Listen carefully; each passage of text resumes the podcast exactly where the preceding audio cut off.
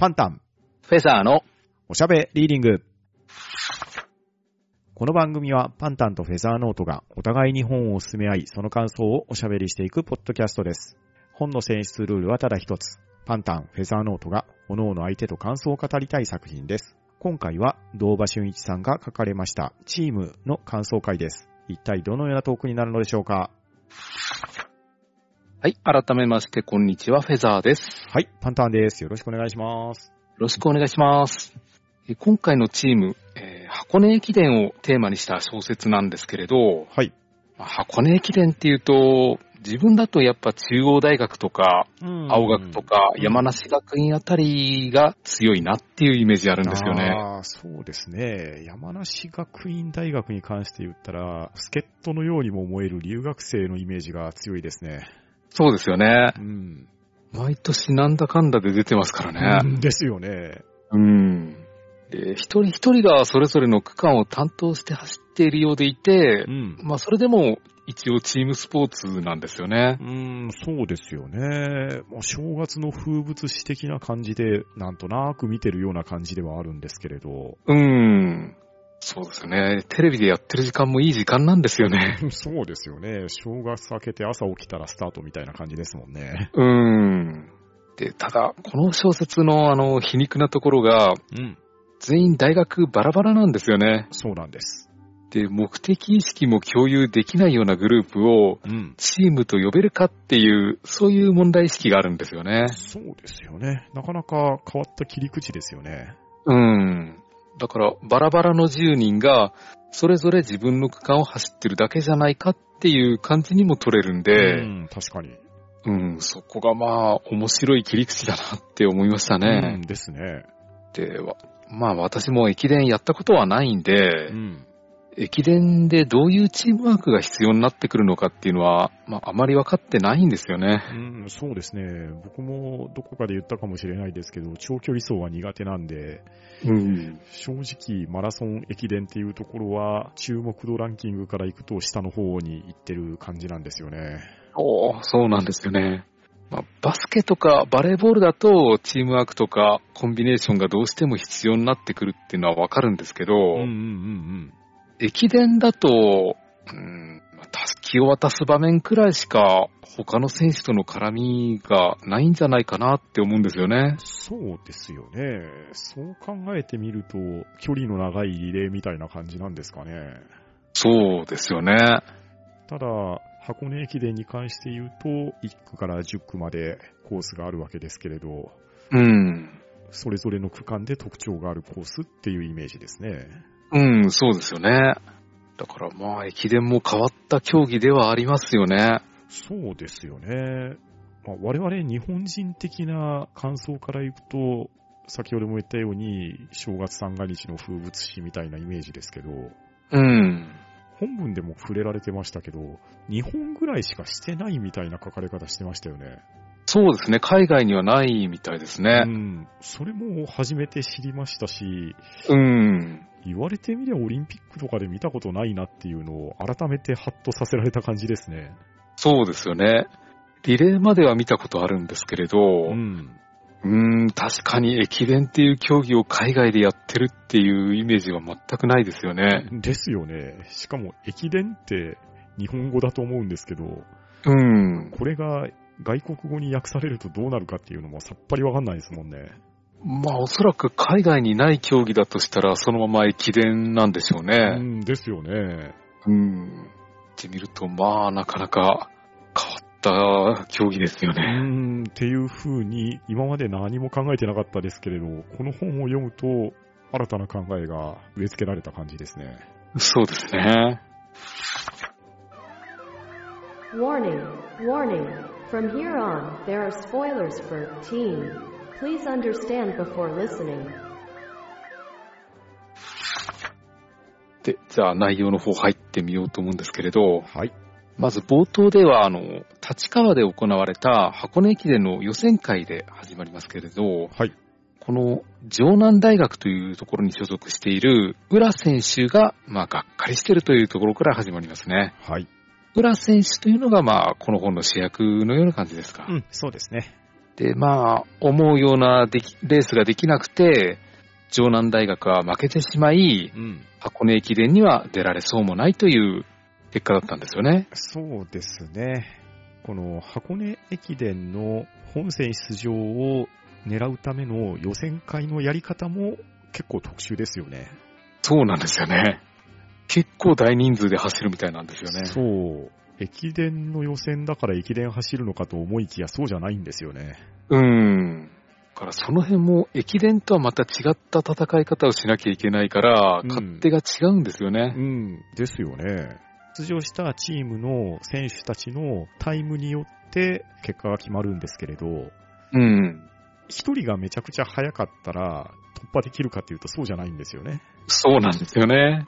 結局、チームの総合成績で最終的に予選が突破できるかどうかっていうのが決定するので、うん。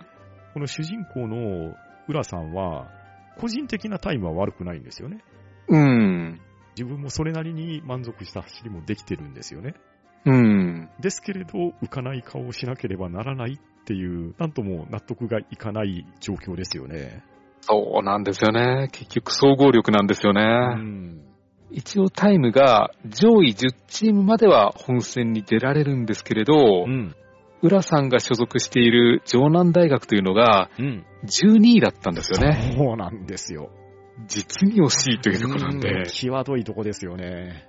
しかも総合タイムをあと1分縮められたら出場できたかもしれないというう、ん。それだけの差だったんですよね。そう。これはなかなか悔やむに悔やみきれないですね。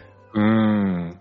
3分ぐらい差があったらまだ諦めがつくかもしれないんですけれど、ん。あと1分となると、うん。まあの時もう少し頑張っていればいけたかもしれないっていうのはどうしても考えてしまうんですよね。そうですよね。しかも一人が頑張るんじゃなくて、出場したチームのランナー全員が数秒ずつでも縮めることができたらってなってくると、うん。まあまあ現実味が湧く話になってくるじゃないですか。そうなんですよね。もうそれゆえになぜできなかったって問い詰めちゃう感じにもなるんでしょうね。うん。で、首相の青木さんもめちゃくちゃショック受けてて、うん。まあ、箱根出場への憧れっていうのはやっぱり強かったんだろうなって思ったんですよね。うん、そうですよね。まあ、高校野球でいう甲子園大会出場みたいなとこでしょうから、うん。大学の陸上競技長距離になってくると、やはり箱根駅伝本戦に出れる出れないっていうのは大きいイベントですよね。うん。まあ、やっぱり晴れ舞台ですからね。ねうん。えだって、あんまり興味がない人でも、箱根駅伝は見てる人いると思うんですよ。そうですよね。で、日頃走らない人でも、箱根駅伝の速道に並走する人っていると思うんですよね。いますよね。割と有名なフリーザ様とかいたりしますけど、ああ、はいはい。ああいう人たちも出てくるぐらい、それなりの注目度はあるはずの競技ですよね。ですよね。やっぱり憧れっていうのはありますよね。うん。だって必ず正月三が日の2日3日でテレビに映ることができるわけですから、うん。まあ、そうなってくるとモチベーションも上がるでしょうね。ですよね。で、これで終わったかと思ったら、美浜大学の陸上部の監督のうん。吉池さんが浦さんに話しかけてきたんですよね。はい。で、俺と一緒に箱根に行こうと、うん。まあ、聞きようによっては温泉デートなんですけれど。で、常連選抜のチームを作るためにうん。人を集めてるということなんで、うん。今回の予選で敗れたチームの中には、個人としてはかなりの記録を持っている選手も多いんでう、ん。有力な選手をかき集めてチームにして箱根駅伝に出場するという、うん。まあそんな話を聞くとかなり強いチームができそうなイメージあるんですよね。そうですよね。まあ、当然、同じ大学でチームを作って目指してきてるわけですから、うん。同じチームで出たいっていう気持ちはわからんでもないですけれど、うん。敗れたとはいえ、各校のエースが集まるわけじゃないですか。そうなんですよね。そうなってくると、学連選抜チームって結構強いんじゃないのかなって気がしてきますよね。そう、そうなんですよ。だから、日本シリーズに出れないチームからオールスターチーム作ったような感じですか？ですよね。うん。で、ただ、ここで考えてしまうのが、うん。何のために走るのかっていうことなんですよね。そう、そうなんですよね。で、浦さんはもう4年生なんで、うん。仮にここで選抜チームに入ってうん、個人記録を出してみたところで、うん。もう卒業なんで、まあ、今後の選手生活に何の足しにもならないんですよね。うん、そうなんですよね。一応、就職も決まってますし、うん。で、勝っても負けても何にもならないし、うん。なんだったら出ても出なくても何の影響もないんですよね。そうですね。先が決まっている浦さんにしてみれば、テレビに映れるとか、うん。万が一いい成績でも残せば、新聞に記録が載ったりとかっていうのはあるかもしれないですけど、うん。まあ、それがなかったからといって、何かマイナスになるかというと、そういうわけじゃないんですよね。そうなんですよね。出なかったところで誰かへの義理を書くようなことも別にないんですよね。うん。で、浦さんが所属している城南大学としても何の影響もないんですよね。そうですよね。浦さんが仮に個人記録を出そうとも、うん。選抜チームが優勝しようとも、うん。城南大学的には何のプラスにもならないんですよね。そうですね。まあ、浦さんが仮に走ったとしたら、テレビに映っている間、城南大学のユニフォームが場面に映るぐらいなもんですよ。そうなんですよね。だったら何のために走るのかっていうのが、まあ、この作品の大きなテーマになってきますよね。そうですね。まあチームのためとか仲間のために走るっていうのも難しいんですようね。ん、ですよね。うん。もう選抜チームのメンバーなんて全員他の大学だしう、ん。まあもしかしたらレースで顔を合わせたことがあるかもしれないんですけれどう、ん。基本的にはみんな知らない人たちばっかりなんですよね。そうですね。しかも、基本的にはライバルチームのエースだった人たちばっかりなわけですから、うん。まあ、どっちかっていうと、仇に値する人の方が多いんじゃないのかなって想像しますよね。そうですよね。ですから、即席で作ったチームで仲間意識を持てるかというと、んまあ、これは難しいんじゃないかなとは思うんですようね。んですよね。まあこれが例えば、国際大会のために招集されたチームとなるとまたモチベーションが違うと思うんですけれど、そうですよね。まあ、各種競技の日本代表とかになってくるんであれば、まあ、それはまたレベルも違いましょうし、競技も違うんでしょうけど、うん。国を背負って立つナショナルチームになってくると、選手たちの気合の入り方も違うでしょうし、うん。応援する側が明らかにバックボーンにいるっていうのがはっきりわかるじゃないですか。ああ、そうですよね。ただ、駅伝の学連選抜チームで選ばれたとして、選抜チームを応援してくれる人がいるのかって言われると、うん。これが非常に微妙なチームになっちゃうんですよね。うん、そうですよね。まあコースのご近所に住んでる方は、まあ、選手が走ってくれば頑張れって声かけてくれると思うんですけれど、そうですね。沿道で応援している人たちにしてみれば、走っている選手を見れるっていうのは楽しみだと思うんですけど、うん。まあ、ひいきの大学のチームを応援している観戦勢からすると、学連選抜が出てきていらんことしてくれるなぐらいな人もいるんじゃないかなって気はするんですよね。ああ、確かにそれはありますね。で、いろいろ考えるところはあったんですけれど、うん。この浦さんの場合は、それでも箱根駅伝に未練があったんですよね。そうなんですよ。4年間ずっと陸上部で頑張ってきてう、ん。去年箱根駅伝にも一応出場はできたんですけれどう、ん。まあちょっと失敗してしまったということがあって、うん。できればもうちょっと頑張りたかったっていうのがありまして、そうですね。いろいろね、思うところも背負うところもあるんですね、浦さんは。そうなんですよね。で、今年改めて出場して、なんとか気持ちを生産して陸上をやめたいと思ってるんですよねう。ん、そうですね。あアスリートの意地というか、まあ言ってみれば自己満足のためなんですけれどう、ん、そうですね。走る理由としてはまあそれで十分だと思うんですよ。まあ、残してきたものに蹴りをつけるっていう意味では、浦さん的には出た方がいいのかなっていうのも思いますし、うん。また社会人になっても実業団で走るっていう目的もあるわけなので、うん。大学での一区切りっていうところをつけるにはいい機会なのかもしれないんですよね。うん、そうですよね。だからこの時点では浦さんはおそらくチームのためじゃなくて自分のために走りたいということだと思うんですよ。そうですね。そういう風に気持ちが切り替われば、城南大学のチームとしては出ることは叶わなかったですけれど、個人的な敗者復活戦に挑むことが許されるっていうような状況ですよね。うん、そうですね。で、そんな感じで、吉池監督は選抜チームを作るために、うん有力選手に声をかけていくんですけど、はい。中に一人とんでもない選手がいたんですよね。そうなんです。山城という化け物級の選手がいましてう、ん。間違いなく学生長距離選手としてはトップクラスの実力を持ってるんですよね。そうですね。実力はあるんだけど、一人スーパープレイヤーがいても駅伝では勝てないんですよね。そうなんですよね。なんで山城くんがここにいるのかよくわかんないんですけれど、うん。それぐらいすごいランナーなんですよね。そうなんですよね。ただ、残念ながら山城くんが所属している東京体育大学は予選で落ちてしまったっていう悲しい現実もあるんですよね。そう。まあ、このあたりはチームスポーツの仕方ないとこなんですよね。そうですね。こういうところも駅伝の辛さっていうところが表されてますよね。だから、大谷がいてもエンゼルスがなかなか勝てないようなもんですかね。うん、そうですね。大谷さんがホームランを打ちました。なおエンゼルスはっていう、そういう展開ですね。そうなんですよね。で、この山城さんが、実力は間違いなくあるんですけれど、うん。協調性がないんですよね。うん、そうですね。絵に描いたようなワンマンなやつですね。もう性格が尖りすぎてて、とっつきづらいんですよね。そうですね。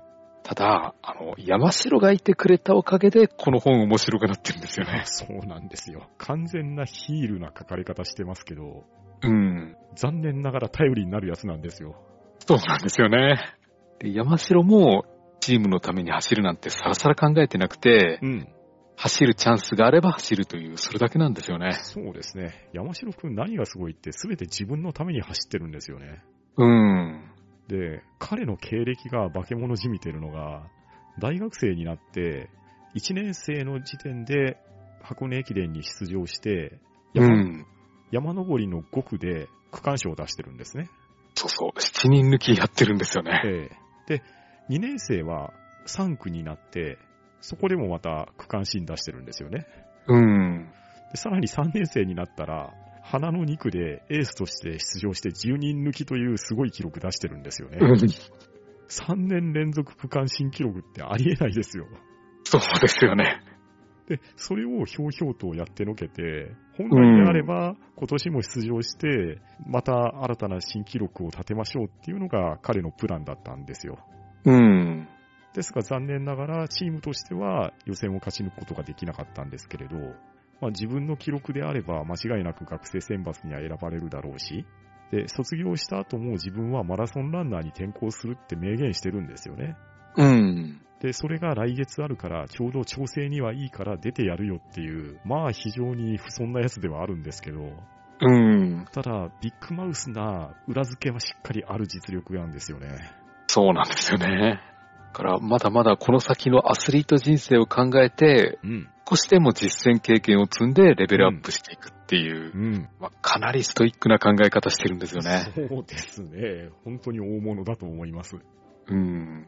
で、山城さんに言うことを聞かせるのは大変だろうなと思ってるとう、ん。なんと浦さんがチームのキャプテンに選ばれてしまうんですよね。そうなんです。去年箱根を経験してるし、うん。箱根の怖さを知ってる人間がいいだろうということなんですけどう、ん。浦さんにはチームをまとめる自信もないうし、ん。山城を抑える自信もないんですよね。そうですね。で、どうすれば箱根で勝てるかもよくわからないんですよね。うん。まあ、キャプテン任されたはいいけど、ちょっと、これは手強いぞということになってるんですけど。うんですよね。まあ、浦さんがキャプテンシーがないかと言われると決してそうじゃないですよね。うん。キャプテンとしての資質はしっかりあるし、敗北を知っているっていうところも強みだっていうのもわかるんですよ。うん。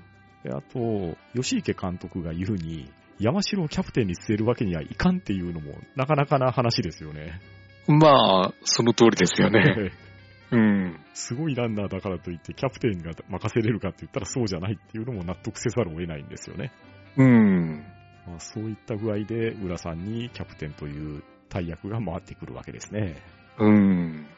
知らない人たち集められて、いきなりキャプテンって任されても、うん。まとめるの難しいですよね。ああ、大変だと思いますよ。大学も違うし、学年も違うってなると、また話し方も違いますから難しいですよね。ですよね。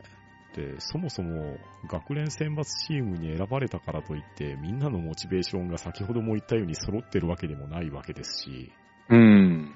予選会での成績は素晴らしい成績を残している人たちなんですけれど、うん。箱根駅伝の各コースを誰を走らせるかとか、うん。平坦な道が得意なのか、上りが得意なのかとか、いろいろやっぱりあるわけじゃないですか。そうですね。じゃあ、選ばれたはいいけど、自分どこ走るのっていうような話にもなってくると思うんですよね。うん。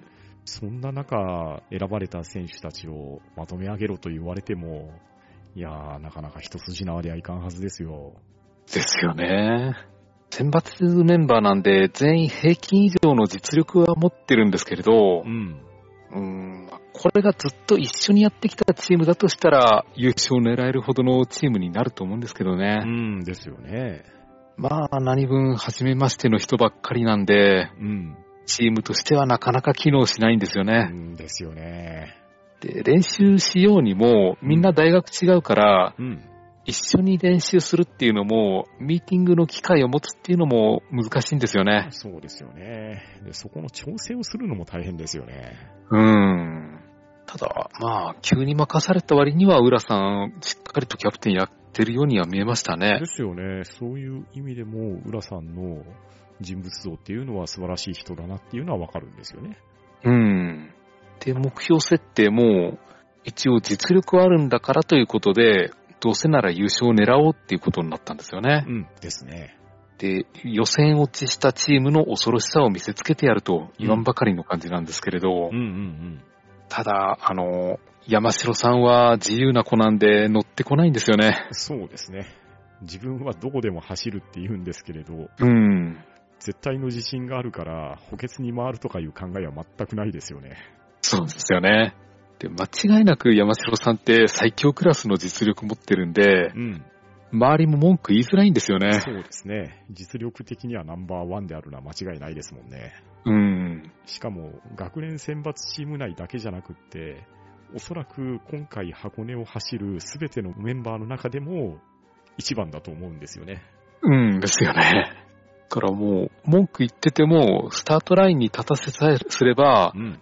自己ベスト目指して突っ走ってくれるっていうのが分かってくれるんでう、ん。もう、だったら好きにやらせようっていう感じにもなるんですよね。そうですよね。まあ、それぐらい圧倒的な実力があって絶対的なエースなわけですから、うん。まあ、本来であれば、花の肉を走るんだろうっていうのが、まあ、誰しも思うことだと思うんですよね。うん。きっと素人に監督させてもそうすると思うんですよ。うん。まあ、でも、チーム的にはどうなのかなっていう話ですよね。そうなんですよね。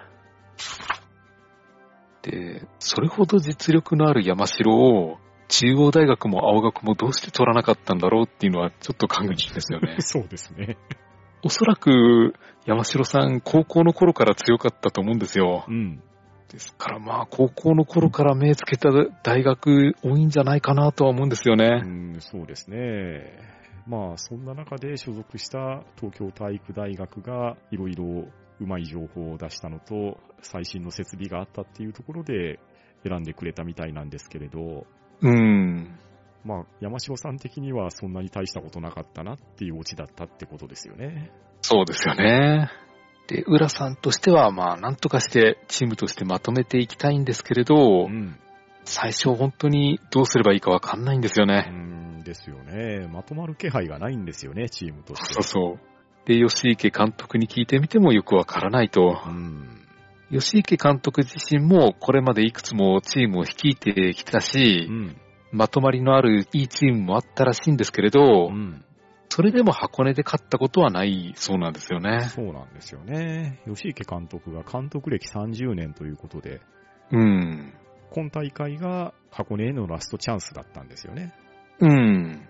ただ、吉池監督って監督歴長いだけあって、すごく優れた指導者みたいなんですけど、うん。戦績としても教え子たちが日本を代表するマラソンランナーとかにも育ってるんですよね。うん。だから、名監督なはずなんですけれど、なぜか箱根本線には出たことがないっていう、なかなか変わった経歴の持ち主なんですよね。うん。まあ、それゆえに箱根駅伝で一花咲かせたいっていう感情もわからんでもないわけですよ。うん。まあ、そうですよね。でも、だからといって、吉池監督が何をやっても勝つぞっていうタイプなのかというと、そうでもないんですよね。うん。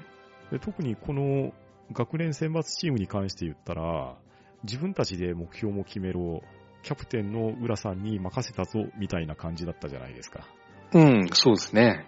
まあ、このあたりが、なんともひょうひょうとしている感じでしたね。うん。ああんまり下手に口出ししない方がいいって感じですかね。うん。だ個人の選手の集まりがどうしたらチームになるのかっていうのが、うん。やっぱりわからないんですよね。なかなかね、難しい話なんですよ。うん。お例えば、前回の青森ドロップキッカーズで言うとう、ん。沢井姉妹っていうのは、序盤で全く組む相手に恵まれなかったんでう、ん。チームとして全く機能しなかったんですよね。そうですね。そもそもチームを組むことができなかったですからね。そうなんですよね。長野から来た二人も間違いなく実力はあったのにう、ん。それでもチームにはなれなかったんですよね。そうですね。で、なれるかなと思った矢先に解体されちゃうっていう悲しい話でしたからね。そうそうそう。なのに、カーリング始めたばかりの学生二人と組んでみたら、ちゃんとチームとして機能するようになったというう、ん。そこがまたチームの不思議なとこなんですようね。んですよね。うんですから、チームって何なんだろうなっていうのは、やっぱり改めて考えてしまいますよそね。うですね。長くやってたらいいのかというとそうでもないし、うん。じゃあ短くても大丈夫なのかっていうと、やはり培ってきた土台っていうのが薄ければ頼るべきところにはならないこともありますからね。うん。そうなんですよね。で、そんな感じで練習の日々が続いていまして、うんえー山城さんは相変わらずなんですけれど、うん。1年生の朝倉さんは浦さんに協力的なんですよね。はい。まあ、そこが救いではあるんですけれど、うん。で箱根駅伝で考えどころなのが、誰にどこを走らせるかなんですけれど、うんですよね。基本的に往路の順位で優勝もほぼ決まってくるということで、うん。往路を重視するっていうのは絶対みたいなんですよね。うん、そうみたいですね。まあ、確かに、1日目の1区から5区でリードをつけて、で、それをキープして2日目をゴールするっていうのが上等策には思えるんですよね。うん。で、確かに過去の成績も、まあそれに準じた形には統計的にはなってる気はするんですよ。うん。なので作戦的には間違ってないはずですよね。そうですよね。で、各大学エースを2区に入れてくるだろうしう、ん。選抜チームでは、まあ、山城さんが絶対的エースなのは間違いないんですようね。んですよね。山城さん、オールラウンダーなんで、うん。どこで使ってもいいタイムを出してくれるのは間違いないんで、うん。かえって使いどころに悩むんですよね。そうですよね。実績としては1年生で山登りの5区でしょ？うん。2年生で3区、3年生で花の2区を制してるわけですから、うん。往路ならどこ走らせてもいい成績を残すのは間違いなさそうですもんね。そうですよね。で、箱根駅伝は素人でもわかるのが、5区の山登りの地獄っぷりだと思うんですよ。うん、地獄ですよね。いや、あんなところ絶対走りたくないですけどね。うん。でも、山上とか言われるじゃないですか。言われますね。5区を制する人はね。うん。ってことは、難関の5区を誰が走るかっていうのも勝負のポイントだと思うんですよね。うん。で、そうなってくると、じゃあ、山城さん5区でいいんじゃないっていう話にもなってきますもんね。うん、そうなんですよね。いやー、使い勝手が良すぎてどうしたらいいのかって、これは選ぶ側からすると迷いますよね。うん、本当に贅沢な悩みですよでね。すね。うん。で、監督からは、浦さんが10区を走るようにと言われてるんですよね。そうですね。まあ、他の可能性も捨てがたいところなんですけれど、うん。で、ここで2区で1年の朝倉を使おうという話も出てくるんですよね。そうなんです。でまあ、いろいろと考えどころではあるんですけれど、うん。あの、他の大学がベテランのエース級をぶつけてくる2区に、うん1年生の朝倉を入れるのかっていうのが、まあ、ちょっとした賭けにもなってくるんですよね。そうですよね。一か八かってところにもなりますよね。うん。ただ一応朝倉も、あの、平均以上のタイムを出したからこそここに選抜に入れてはいるんでう、ん。実力としては間違いないものを持ってるんですよね。そうですね。実際、選抜チームの中の練習の中でも、山城さんがぶっちぎりで1位なのは間違いないんですけど、うん。朝倉さんは1年生ながら2位につけてるんですよね。そうなんですよね。だから朝倉を選んでもいいのかなっていう気にもなってくるんですよね。ですよね。タイムだけ見たら、そこにいてもいいんじゃないって気がしてきますよね。うん。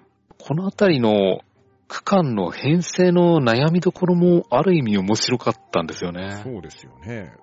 どこにどのピースをはめていけばいい結果になるのかっていうのは、まあなかなか無神経に選べるんだったら楽しいでしょうね。うん。で5区の選手の選び方も、あの、走るフォームを見て、うん急に抜擢していくんですよね。そうそうそうそう。上りにどれだけ適しているフォームを持っているかっていうのも選考基準なんですよね。うん。今まで上りをあまりやらせたことがない選手に、ん。あの走り方は上りに合ってるかもしれないっていう気づいてう、ん。急に入れてくるんですよね。そうそうそう。その辺はまあ監督の経験のなせる技ですね。そうですね。さすが名伯楽ですね。うん。で、一方で、ラストの10区は、コースとしてあまり特徴がないんで、ん。対策も特にないと書いてあってう、ん。まあそういうもんなのかなと思いましたね。そうですね。この本の中での10区の書かれ方って、誰が走ってもいいぐらいな書かれ方してましたもんね。うん、そうなんですよね。で、そんな中で、門脇さんという方がいるんですけれど、はい。この人は、あの、おそらく自分は選ばれないと、初めから諦めてるんですよね。そうですね。あ、この門脇さんという人も、割と複雑な人でしたね。そうですね。キャプテンの浦さんと高校時代の同級生なんですよね。うん。ですから気心は知れてるんですけれど、ん。まあ、そこまでガツガツいくようなタイプじゃなかったんですよね。そうですね。で、選抜チームに選ばれたから入ってはみたものの、ん。もう周りすごい人ばっかりなんで、うん。どう考えても自分の出る幕じゃないとう。いうんことなんですけれど、うんうん。まあそれでも一応チームに入った以上手を抜かずに練習に参加してるという感じなんですけれどね。そうですね。態度や口ぶりとは違って根は真面目な感じですよね。うん、真面目ですよね。で、選抜チームが編成で悩んでいる中、他の大学の編成も気になってくるんですけれど、ん。中央大学はキャプテンの広瀬が10区を走ることになったといまして、うん。で、この広瀬さんがもともと浦さんの昔からの友人で、ん。一緒に10区を走ろうと誘われるんですよね。そうなんですよ。で、編成はまあ全部監督が決めてるんですけれど、ん。浦さんとしては気持ちが動くんですようね。んですよね。うん、このあたり気持ちを揺らしてくるってのも面白いんですよう。ん。面白いですし、この広瀬さんもね、実にいいやつなんですよね。そうなんですよね。ですから、広瀬と走れるんだったら、もう自分としては最高のラストランになると、うん。浦さんとしては思ったんですようね。んですよね。うん。ただ、まあ、一応10区って言ったらアンカーですから、ん。そのチームの全責任を自分が負えるのかっていうのもちょっと考えますようね。ん。なかなか責任重大ですよ。うん。でまあ、そんな感じでいろいろ考えながら、ついに編成が発表されるんですけれど、はい。まあ、土壇場になって選手が一人怪我をしてしまうんですよね。そうなんです。まあ、そんな感じでちょっとドタバタした感じで、チームとしてまとまった感じもあまりないんですけれど、ん。箱根駅伝当日を迎えることになってしまうということで、ん。で、あの、第一部の締めのセリフがとてもいいんですけれど、うんうんありがとう、最高のチームを任せてもらったとうんうん。言うんですよね。そうなんです。で、第2部からレース本番が始まるんですけれど、うん。まあ、ここでは一応伏せておきましょうか。そうですね。2部の展開は実際読んで体感してほしいですね。うーん。ただこのレースシーン熱いですよね。熱いですね。うん。第1部での紆余曲折があって、最終的に決定したメンバーが、どのようなレースをしていくかっていうのは、うん。これは、やはりチーム編成を多少なり知って本戦を見ると、箱根駅伝の味わい方に変化が出るなって、すごく感じましたね。そうですよね。選手がどういう気持ちで参加しているのかっていうのが分かると、本ん。当に見方変わってきますよねで。すよね。来年の箱根駅伝見る見方ちょっと変えようかなって思うぐらいのチームの描き方でしたよね。ですよね。5区は本当に根性を見せつけられたというか、うんいや、見せてもらったなっていう気がするんですよね。そうですね。新たな山上の誕生ですよね。うん。まさかここまでやってくれるとは思わなかったですよ。うん本当に。9区から10区へタスキをつなぐシーンは、うん。もう、マジか、いけるんかと、うん。本当にいいとこでしたね。そうですよね。初めは本当に嫌な奴だと思ってた山城さんなんですけれどう、ん。読み終える頃にはもう、山城の熱い心に感動させられるんですよね。そうですよね。山城さんの自問自答がね、実に興味深かったですね。うーん。で、走ることに関しては山城さん無双なんですけど、うん。山城さん、よくよく考えたらまあまあなツンデレさんですよね。そうなんですよね。あと、意外と走ること以外はポンコツ臭もありますよね。うん、そうですね。山城さんって一人で地下鉄乗れないんじゃないのかなって、ちょっと心配になるシーンもありましたよね。うん、本当に走ることにしか興味ないみたいで。うん。一緒に地下鉄に乗っていた青木さんが、うん。アンカーの浦さんを応援するために俺はここで降りるっていうシーンがあったじゃないですか。案ありました。あの時山城さんが、俺を一人にしてどうするつもりだみたいなことを言うじゃないですか。うん。あのセリフのギャップが面白すぎましたね。そうそうそう。あ、そんなこと言うんだって思って。なかなか王様のような人でしたけど、お茶目な面がありましたね。うんですね。とまあ、非常に箱根駅伝に対する見方や、また学年選抜チームに対する見方っていうところも変えてくれるような小説チームだったんですけれど、うん。この作品、その後描いたヒートというのも書かれておりますし、うん。さらにその後、チーム2っていうのも出てるんですよね。うん、ありますね。でまた、新しいところでもチーム3っていうのも書かれてるみたいで、うん。一作に収まらず、先が気になるシリーズになっていますので、もし気になられた方がありましたら、そちらの方も読んでいただければいいかなと思いました。うん、そうですね。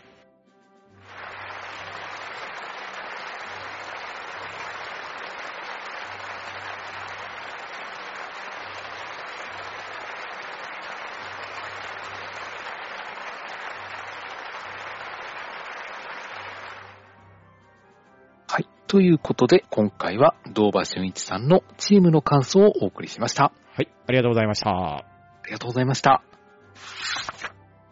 まあそんな感じで以上10週続けまして、スポーツ小説を取り上げてきました。うん。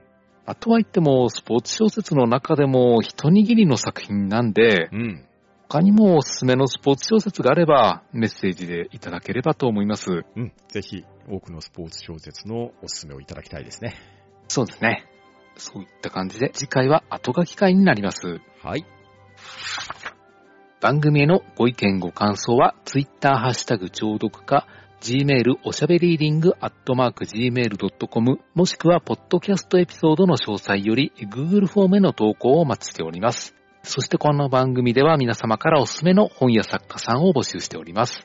この番組で取り上げてほしい本などありましたらぜひお寄せください。